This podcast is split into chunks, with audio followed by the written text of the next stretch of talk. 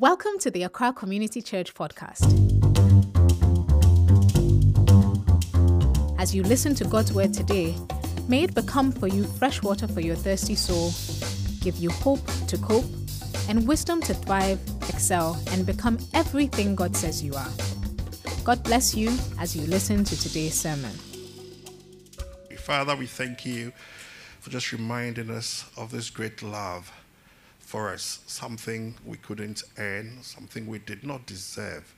But you did it for us. You left the 99 and came after us. You left the heavenly realms, the comforts, the bliss, the splendor, came down to this reckless earth, horrible earth, just so you could rescue us, just so you could save us. Thank you, Lord Almighty, that we are reconciled with you because of your finished work on the cross. We thank you that you are alive and you live and you are at work in our lives every day to take us where you are. In Jesus' name. Amen. Amen. Good. Today, going to preach with uh, entitled Delivered to Deliver. Delivered to Deliver. I do hope that we'll all pay attention and that God Himself would minister unto us, that we'll all receive it just as His plan for us. Amen. If we'll turn our Bibles to 2 Corinthians 5 17 to 21. 2 Corinthians chapter 5 17 to 21.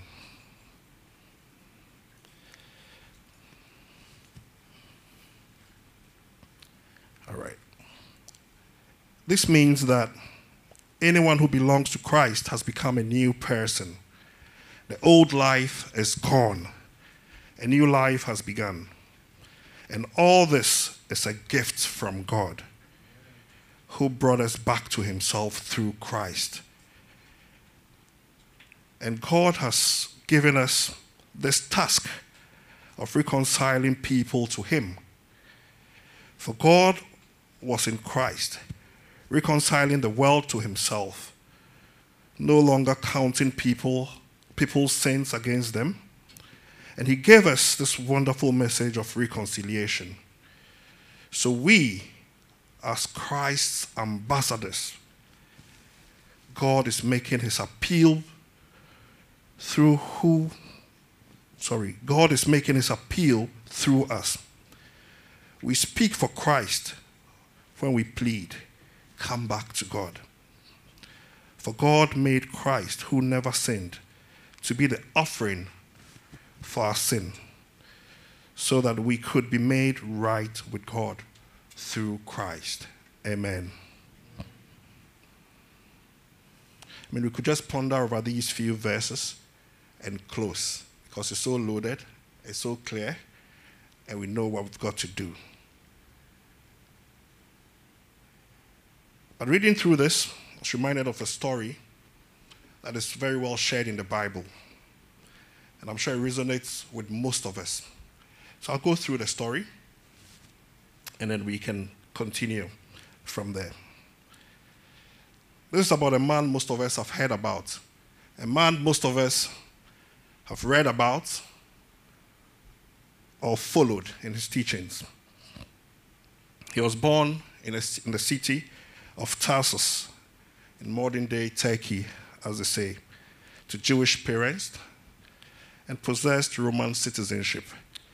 He grew up a privileged man, uh, quite influential in his time, from what I see. And uh, he was pa- a passionately religious guy. Um, he thought he was doing the work of God or fighting for God. He grew up in a time when the church was pretty young. Um, that is not too long after the death of Christ. But he hated Jesus Christ and he hated everyone who followed him. He hated the church. And uh, we have an account that when uh, the people were persecuting Stephen, they put their garments on his feet. He kept their clothing so they could pick up stones and killed Stephen. And in fact, the Bible tells us that he gave his approval for that to happen. That means he was quite an influential guy. They pulled Stephen out of the city gates and then stoned him to death. Later on, he sought permission from um, the leaders and went from church to church to pull out Christian leaders, got them imprisoned.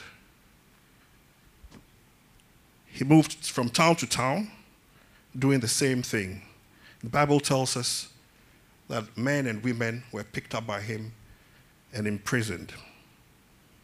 Later on, he got some of them stoned or killed. You find the story in Acts chapter 8. If this man were alive today in Accra, I'm sure would have had some guards at the gate. He'd have been coming here to get us scattered, just as he did in the church in Jerusalem many years ago. And this man, the Bible tells us, is called Saul. So someone like uh, Brother Matthew, uh, NK, Eugene, and co would have been under threat right now. Just picture it. He was going from church to church, picking up leaders and jailing them. He was a bad guy. And I think he was destined for hellfire to be judged and thrown to eternal fire for all these atrocities he committed. But we are told in Acts chapter 9 that this man, on his way to another city called um, Damascus to persecute the church, he had an encounter with Jesus, in the form of a bright light. He heard a voice Why are you persecuting me? Why are you persecuting the church? he fell to the ground, blinded by this encounter. For three days, he could not see. God spoke to him during that period, touched him, and he sent someone to go minister unto him. He sent somebody to minister unto him. And this man is called Ananias. So Ananias also got saved. Christian young man, and God spoke to him. He was terrified at first. This is a guy who's been persecuting the church. Why should I go meet him? But the Lord told him to go ahead. He gave him a clear message in Acts chapter 9, verse 17, and I'll read it 17 to 20. Then Ananias went to the house and entered it. Placing his hands on Saul, he said, Brother Saul, the Lord Jesus, who appeared to you on the road as you were coming here, has sent me so that you may see again and be filled with the Holy Spirit. Amen. Immediately, something like scales fell from Saul's eyes, and he could see again. He got up and was baptized. And after taking some food, he regained his strength. Saul spent several days with the disciples in Damascus. At once, he began to preach in the synagogues that Jesus is the Son of God. This same guy, this same guy who was persecuting people who were preaching the same message, after having this encounter, now becomes a preacher. Isn't this amazing? Saul, who was also called Paul from Acts 13, began preaching and teaching, and he became an apostle of great influence even till today. Amen. There's so many lessons I picked from this, and I believe God will want us uh, to discuss them or just look into them. First, I learned that our God delivers freely. Amen. He saves freely, just like the song we heard. We did not deserve it. We did not even earn it. We cannot pay for the sins we commit. Is there a murderer here? Is there a cheat amongst us? Is there a thief amongst us? Or were you that kind of person? The text we read earlier from 2 Corinthians 5 says that because you've come to Christ today, you have been reconciled with Him. He's written it off, cancelled your debt, paid it all unconditionally. He did it all for you, way in advance, even before you were born. And this same grace came upon a man called Saul, who we call Paul. Our God delivers us freely. God shows undeserved mercy to Paul and gives him salvation freely. Just like you and I, who were sinners and deserve to die a shameful death and deserve to be cast out, God showed his mercy upon us too, just like he did upon Paul. When I was going through last night, this last night, I was like, God, how could you just do this? It sounded like some easy salvation. After all he did, at least it should have been tortured small. You know, something, you know, yes, he was blinded by that encounter, but I don't think that was any punishment. But that is God. That is God. Just show, just, just chose to show mercy upon man. And Paul says here that even a sinner like him, worst of all, God showed him mercy. Think about yourselves. Let's think about ourselves. How are we before we became reconciled with Christ? Did we do anything to earn it? Did you pay for it? Same grace that God showed upon um, Paul was what he showed upon us. Ephesians 2 8 tells us about that.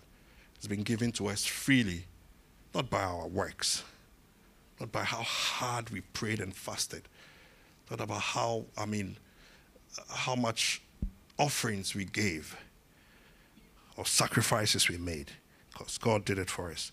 His death would be in vain if we worked to earn our own salvation. If you know this truth and you have received this, you will dance even like David did in an undignified way before men. You would worship God like no other.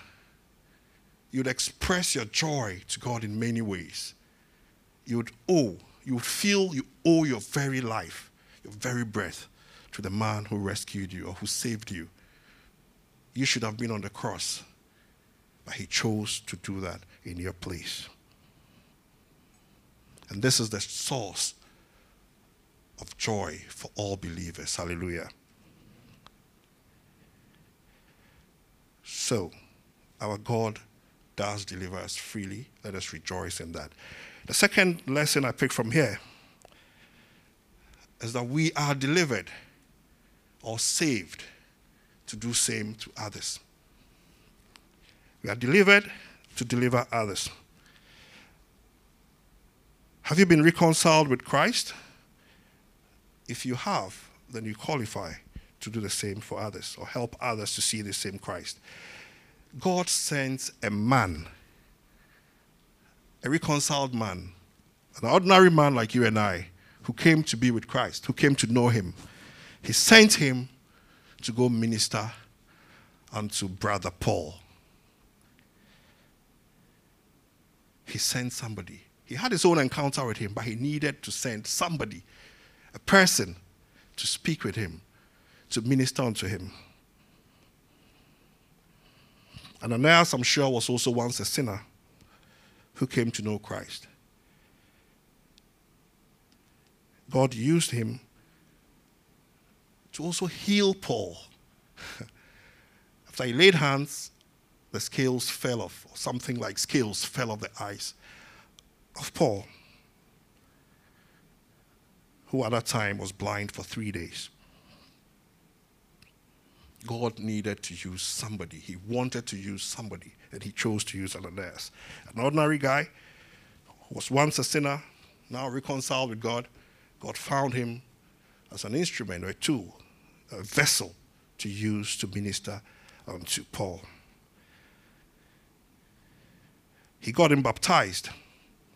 And God used other men called the disciples and apostles to disciple Paul for several days. We read that earlier. Are you reconciled with God? Then you are Christ's ambassador too. Christ's representative, his servant or commissioner. You are his Ananias. He wants you to do something for him in the kingdom. He wants to send us to minister to other men just like us. He wants us to compel people who are destined for doom and eternal damnation to come back to God. And we read that clearly in 2 Corinthians 5 20. Are you available to do this? In 2 Corinthians 9:20, we learn that at once Paul began to preach in the synagogues that Jesus is the Son of God. That's after spending time with the disciples, submitting to training, uh, preachings and teachings, and living the Christian life. Initially, we're told that the disciples were suspicious, they were not sure what he came there to do. But Barnabas told them about the encounter he had. He witnessed, he testified, another man testified that indeed this man, this former persecutor, this murderer, had, a, had an encounter with Jesus. And he witnessed as well to them that indeed Ananias laid hands on him. Scales fell off his eyes. He was baptized and is also now reconciled with God. Hallelujah. And that reconciliation brings them together as one team, one people to serve the Lord. So I see the value of people in here. God needs people to deliver other people. Here he used Ananias, he used Barnabas, he used the disciples. He's looking for people like you and I to continue this. Are we ready for that? The third learning for me is that all this is powered or fueled by a compelling force of love. The compelling force here is love. It took Jesus to come show us the way. I'm sure he knew what was at stake. He knew the pain at stake. He knew that it would be painful and embarrassing death on the cross, but he endured. And the reason was love, so that we would also be reconciled, that we'll be spared, we'll be saved, we'll be delivered from all the things, all the wages that come with sin. Let the reason behind what we do be love. Paul admonishes us to make love the center of everything we do. 1 Corinthians 13 1. And if I have the gift of prophecy, and I can fathom all mysteries, and have all the knowledge, and if I have faith that can move mountains, but have no love, I am nothing. If I give all that I possess to the poor and surrender my body to the flames, but have not love, I gain nothing. We might think we are reconciled with God. We might know and believe that we are reconciled with God. We are serving Him in all ways, supporting and doing many things for the kingdom, prophesying, putting to use all our gifts.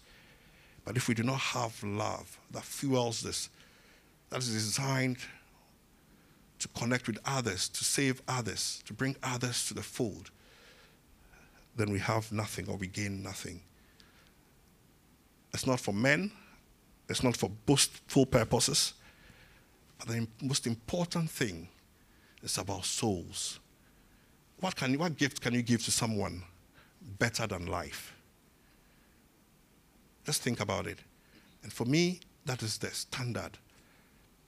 That's the benchmark. And only love can take us to that level. And so everything we do about souls, about people, about service in the church should be about people, about souls, winning them, keeping them, discipling them, so they can also be fully reconciled with God. And let's remember as well that this is a task and a mandate God has given to us. Christ Jesus Himself has told us to do it. And it comes with great rewards. Crowns await us, and God is faithful. He will honor his faithful ambassadors whom he sent. Revelations 22 12 says, Behold, I'm coming quickly, and my reward is with me to render in every man to every man according to what he has done. May we not lose out on the rewards God has installed for us. Anyone who gives a task to someone plans to assess the quality of performance of that person. What steps are we taking to ensure that our work can be tested with fire and still stand? What accounts can we give to the Father? The task is given to us. May we not lose out on these rewards. May we not miss out on the purpose, which is love. And may we, may we always remember that God saved us, reconciled us, so that others too may be reconciled. Amen. I'm ending with three announcements. Firstly, if you are not clear what it means to be reconciled with Christ, you're not sure what all this is about. If you missed the meeting last week, which spent time to tell us how what it means to be delivered, to be free from sin, to be righteous, and to live a victorious Christian life. If you missed out on it, or you're not too clear, you're not sure what it means to be um, reconnected or reconciled to Christ, you're not sure uh, what rewards are in store for you or what all this means, I'd want you to just stay behind when we close and talk to Brother Matthew, who's been discipling people a lot here, or talk to myself will direct you to appropriate person or take you through what it actually means to be reconciled. We did it last week and sometime before. I don't want to go through all that. But if you know you're not in a place of peace with Christ Jesus, would like to talk to you at the end of the service. And on Tuesday, during the Bible study time, Tuesday 7 p.m., it's about 8:30, we'll talk further on how to put these things to practice how we can also go out and deliver others or contribute towards the deliverance of others in love. And thirdly, uh, the leadership of ACC would want to uh, form a team or be more proactive in the ministry of reaching out. We want to make available resources, train each other, encourage each other, and champion the cause of proactive um, soul winning and discipleship.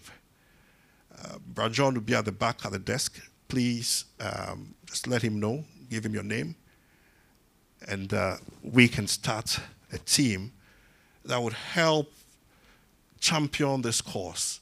Not like a team that's probably the, that's just their work. No, will lead the church or influence the church, influence the programming of the church, or the teachings in the church to help us focus on looking for souls and discipling them, just as Christ wants us to.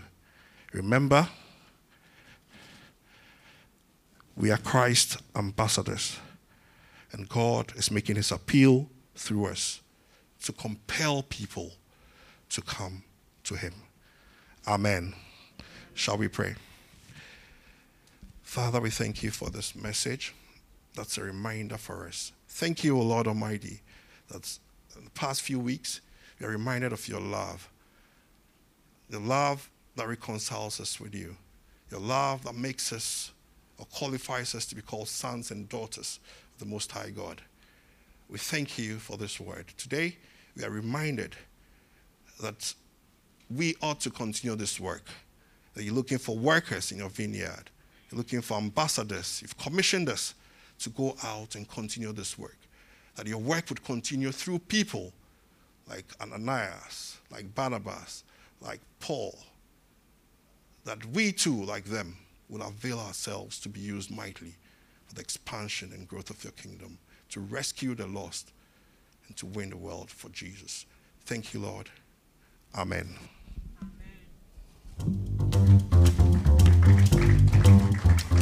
Thank you for listening to today's sermon. If it blessed you, share it with a friend. For more information on how to fellowship with Accra Community Church, visit our website www.accrachurch.org. God bless you.